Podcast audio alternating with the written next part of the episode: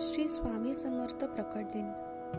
सन अठराशे छप्पन्नच्या सुमारास स्वामी समर्थ अक्कलकोटास आले मंगळवेड्याहून पहिल्यांदा जेव्हा ते अक्कलकोट नगरीत प्रवेशले तेव्हा त्यांनी गावातील खंडोबा मंदिरात मुक्काम केला. तो दिवस चैत्र शुद्ध द्वितीया शके सतराशे अठ्ठ्याहत्तर. अनल नाम संवत्सरे. रविवार दिनांक सहा चार अठराशे छप्पन्न हा होता. वासुदेव बळवंत फडके सन अठराशे पंच्याहत्तर सालच्या सुमारास महाराष्ट्रात तेव्हा मोठा दुष्काळ पडला होता.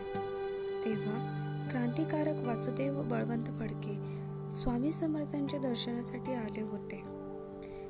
त्यावेळी त्यांनी फडक्यांना सध्या लढायची वेळ नाही असा सल्ला दिल्याचे सांगितले. महती सबसे बड़ा गुरु गुरु से बड़ा गुरु का ध्यास और उससे भी बडे श्री स्वामी समर्थ महाराज। तसेच स्वामी महाराजांनी त्यांच्या भक्तांना अभयदान दिले। भिवू नकोस मी तुझ्या पाठीशी आहे।